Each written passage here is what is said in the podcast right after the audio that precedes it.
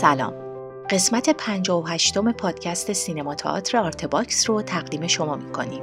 آرتباکس پادکستیه که در اون داستان زندگی بزرگان معاصر ایران رو از زبان خودشون میشنویم. اگر دوست داشتید بعد از شنیدن این پادکست به سایت آرتباکس هم سری بزنید. تا آثار هنری، عکس های این هنرمند، گفتگوی تصویری و صدای کامل مصاحبه رو هم به صورت رایگان ببینید و بشنوید. پروژه آرته صرفاً با اتکا به های مالی علاقمندان فرهنگ و هنر پیش میره. لینک هامی باش که در توضیحات این قسمت قرار گرفته راهیه برای کمک به پروژه آرته.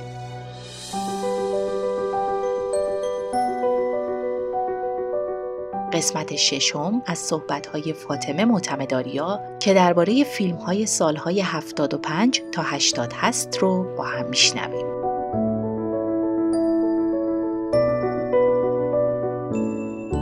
آرته تاریخ شفاهی فرهنگ و هنر و ادب معاصر ایران.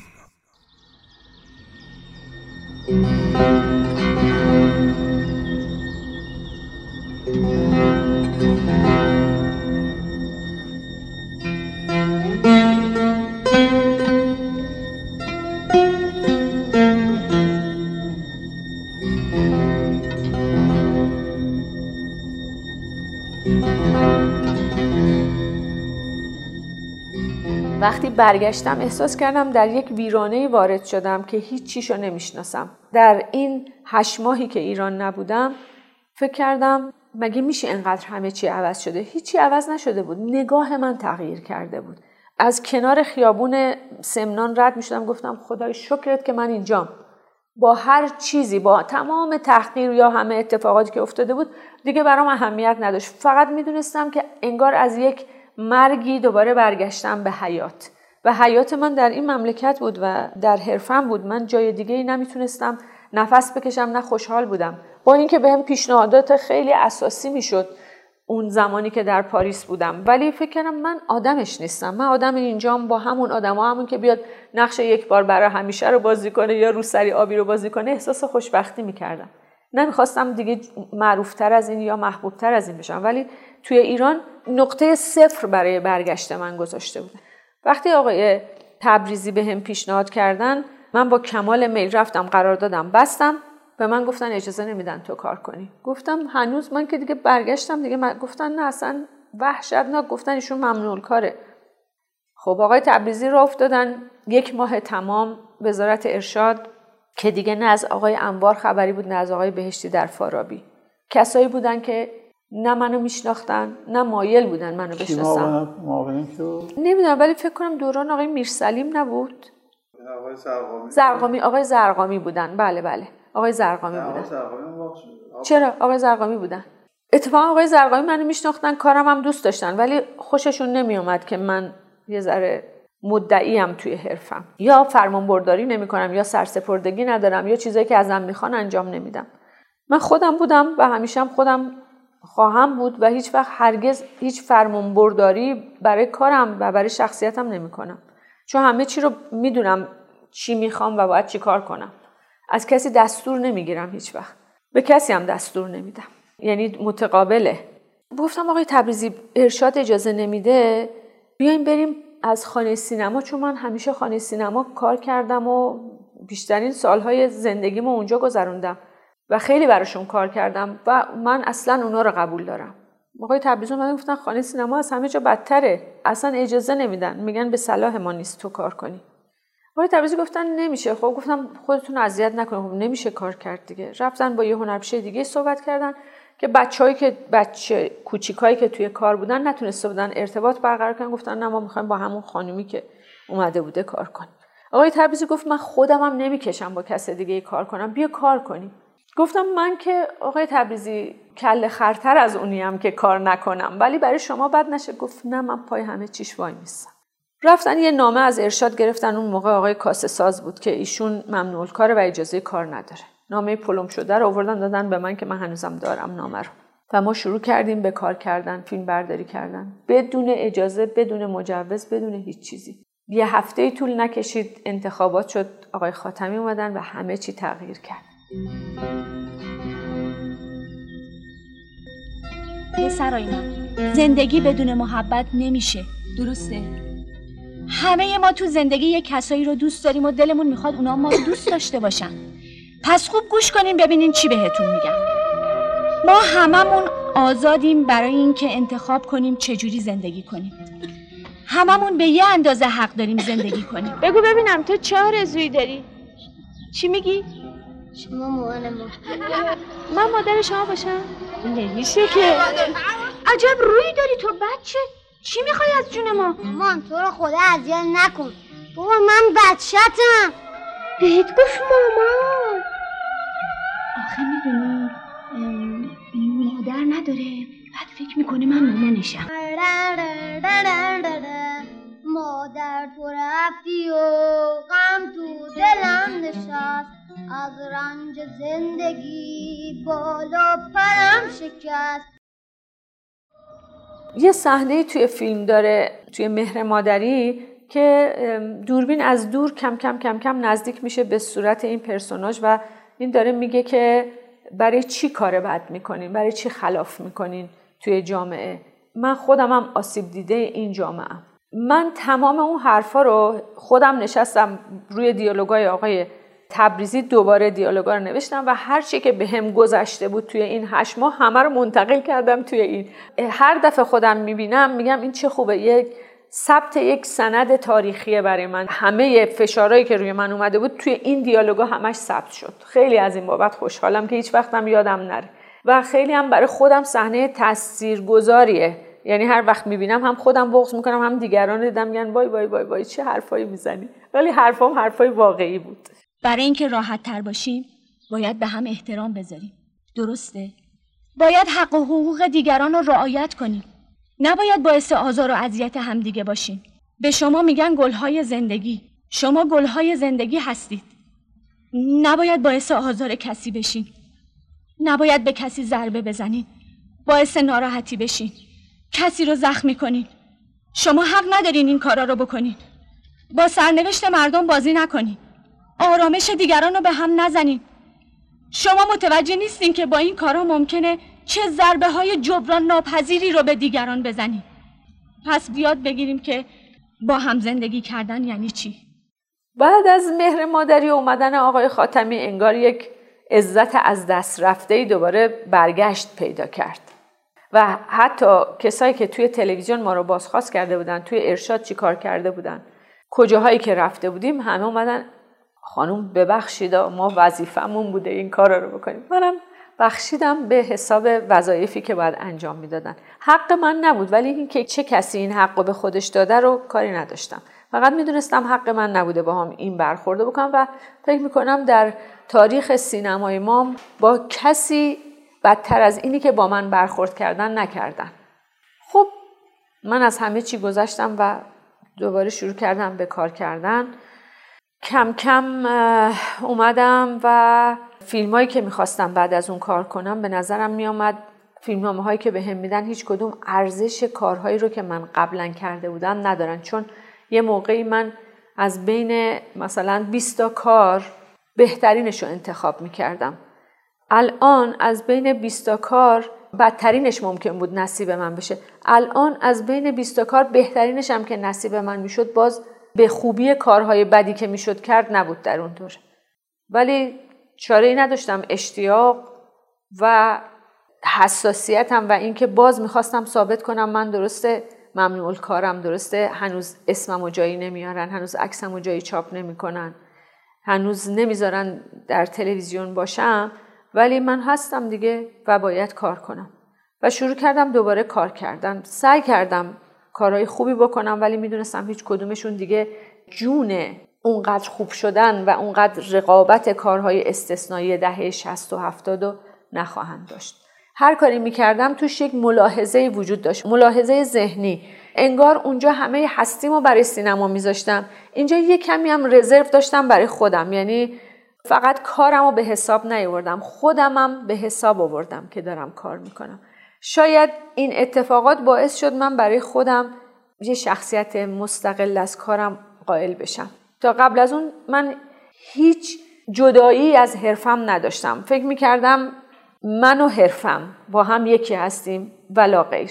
بعد از این اتفاقات فهمیدم که من خودم هستم و حرفم هم هست. چون مجبور بودم به جز کارم یه هشت ماهی بدون کارم زندگی کنم خارج از ایران. و مجبور بودم زنده باشم و زنده موندم. فکر کردم ممکنه این اتفاق دوباره برام بیفته که افتاد. چون بهش فکر کرده بودم دوباره این اتفاق برام افتاد. یعنی تا سال 88 من شروع کردم به کار کردن. خیلی موفق خیلی خوب. سال 88 دوباره من ممنوع کار شدم.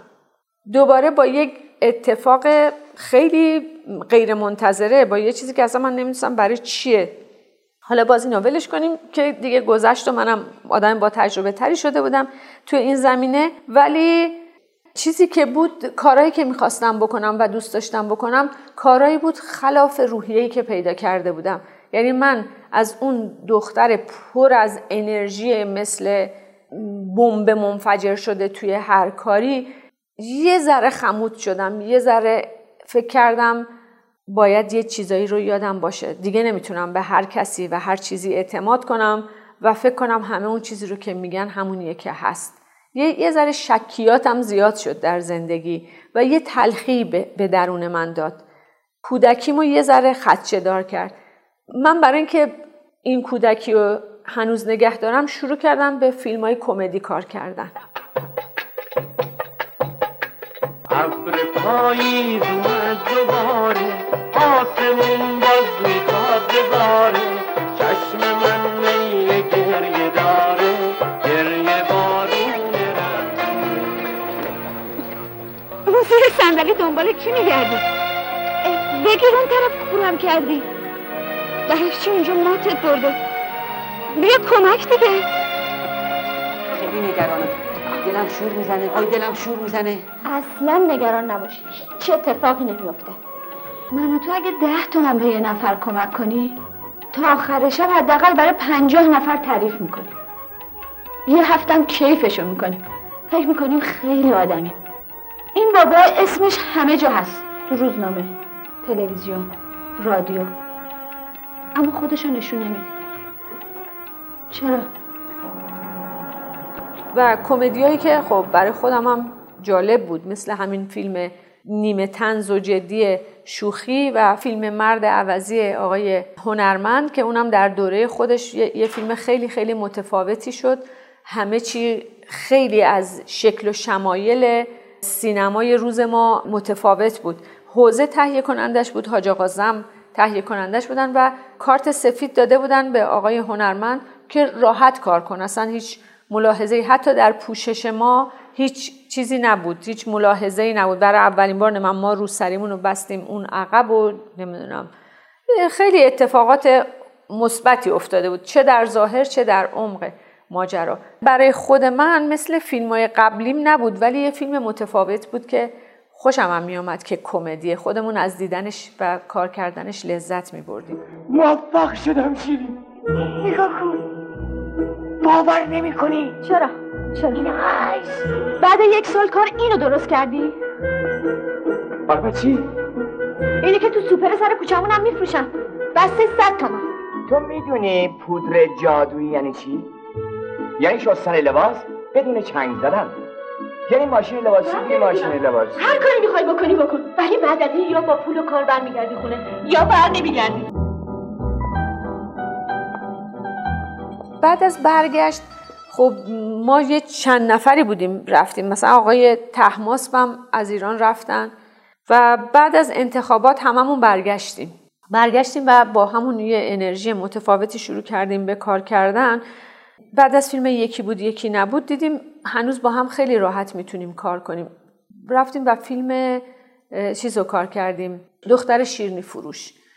دختر شیرنی فروش باز بر اساس همون تجربیاتی که ما در بداهه با هم در واحد نمایش داشتیم شروع کردیم به کار کردن. آقای جبلی، تحماس و من.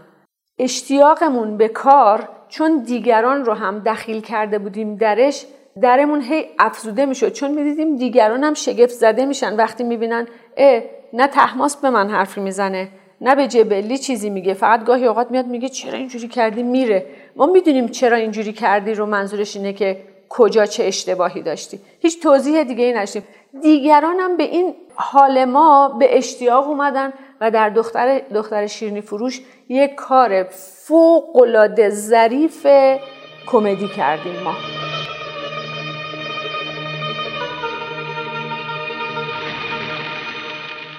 میرم سیگار می‌کشی؟ همون تو به درد اون خانواده می‌خوری. نه یه خانم محترمی هستن اینجا اخ کردم به من جوابم نمیده. تو دلشون دارم میخندم ولی خب آه شما چرا دنتون بو میده. الو خب میفرمودین. پدرم با ازدواج ما موافقت کرده. من باورم نمیشه. من کی بعد کسی رو خواستم؟ حتی حالا من حاضرم به مورشم نرس شوخی کردم نه مادر تو ماهی. من فکرامو کردم. بیاین با هم فرار کنیم. بله. چرا؟ فردا همه درباره من و شما صحبت می‌کنن. میگن دو تا پرنده عاشق بودن کنار هم که با هم پرواز کردن به سوی ابدیت. چرا ابدیت؟ سعی نکنید منو منصرف کنید. خیلی ساده و شاعرانه. ما با هم شیرینی می‌خوریم. فکر خوبیه. این شیرینی ها شیرینی های مرگه. دو تا از اینا رو که بخوریم به خواب ابدی میریم یعنی میمیریم؟ مگه تو این شیرینی ها چیه؟ سم یه سم قوی سم؟ سرکار خانوم نیلوفر رستمی بنده وکیلم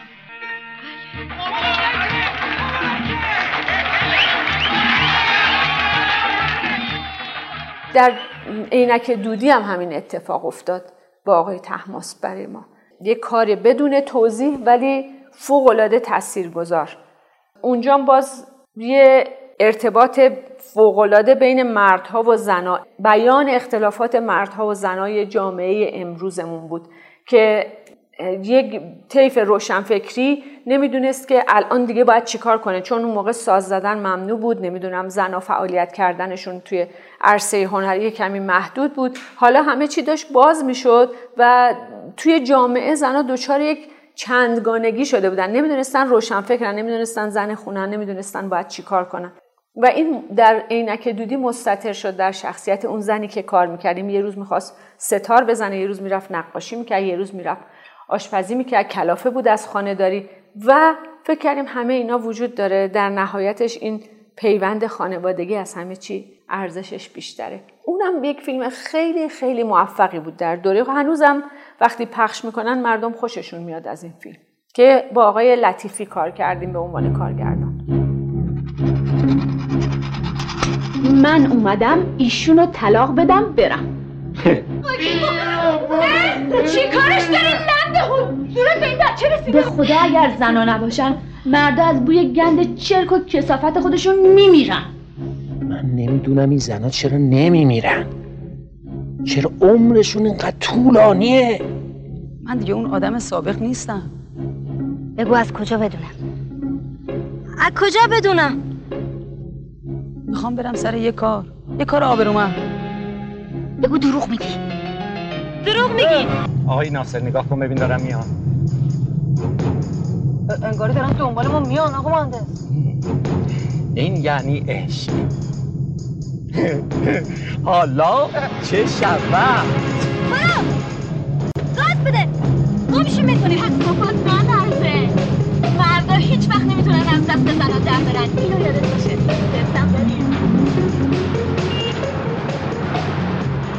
چون خیلی کلا قرمزی یک موفق شده بود.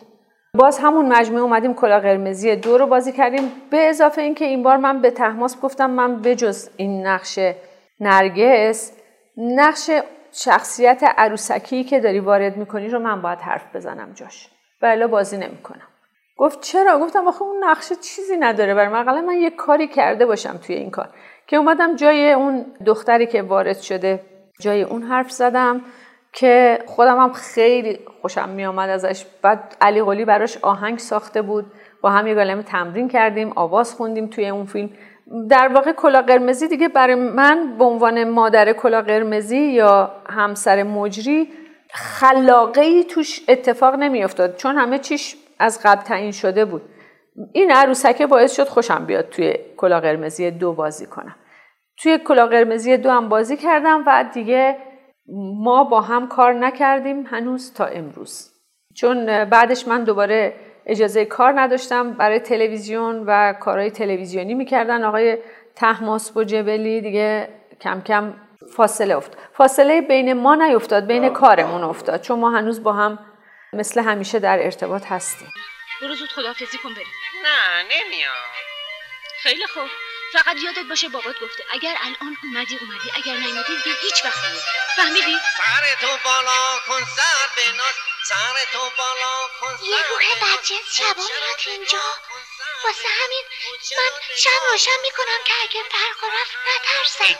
آخه این چه روحیه که با اداره بر همکاری می‌کنه. برق میره بعد روح میاد. به چه پسر خوبیه. اومده به عموی پیرش سر بزنه. فقط چه رفتیم این چهار پایه اونجا اونا گرونه مال ایتالیانه. من خیلی پول داره من با کی داره صحبت می‌کنه؟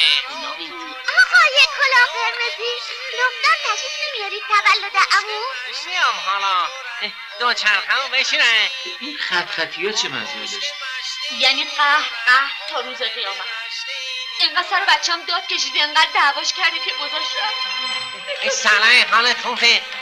نخور عزیز دلم خودم برای دوچرخه می‌خورم. من فقط می‌خوام اینجا بشینم. به این اصل دوچرخه نگاه بکنم که بچه ها سوارش میشن میرن گردش خیلی کیف می‌کنن. عزیز دلم پسر گل خوشگلم. برای چی انقدر قصه می‌خوری ها؟ قربونت بره مادر الهی.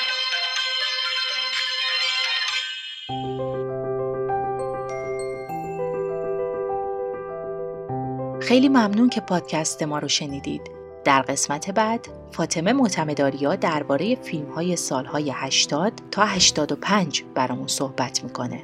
امیدوارم که قسمت بعدی رو هم دنبال کنید.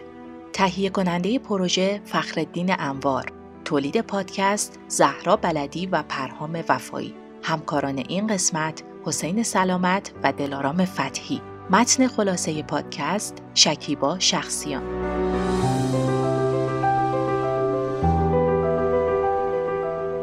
من زهرا بلدی هستم و می‌خوام بخش جدیدمون آرتکست رو هم بهتون معرفی کنم. ما در آرتکست داستانهایی از سرگذشت بزرگان فرهنگ و هنر و ادب معاصر ایران رو براتون میگیم که دیگه در بینمون نیستن. امیدوارم آرتکست رو هم بشنوید و دنبال کنید.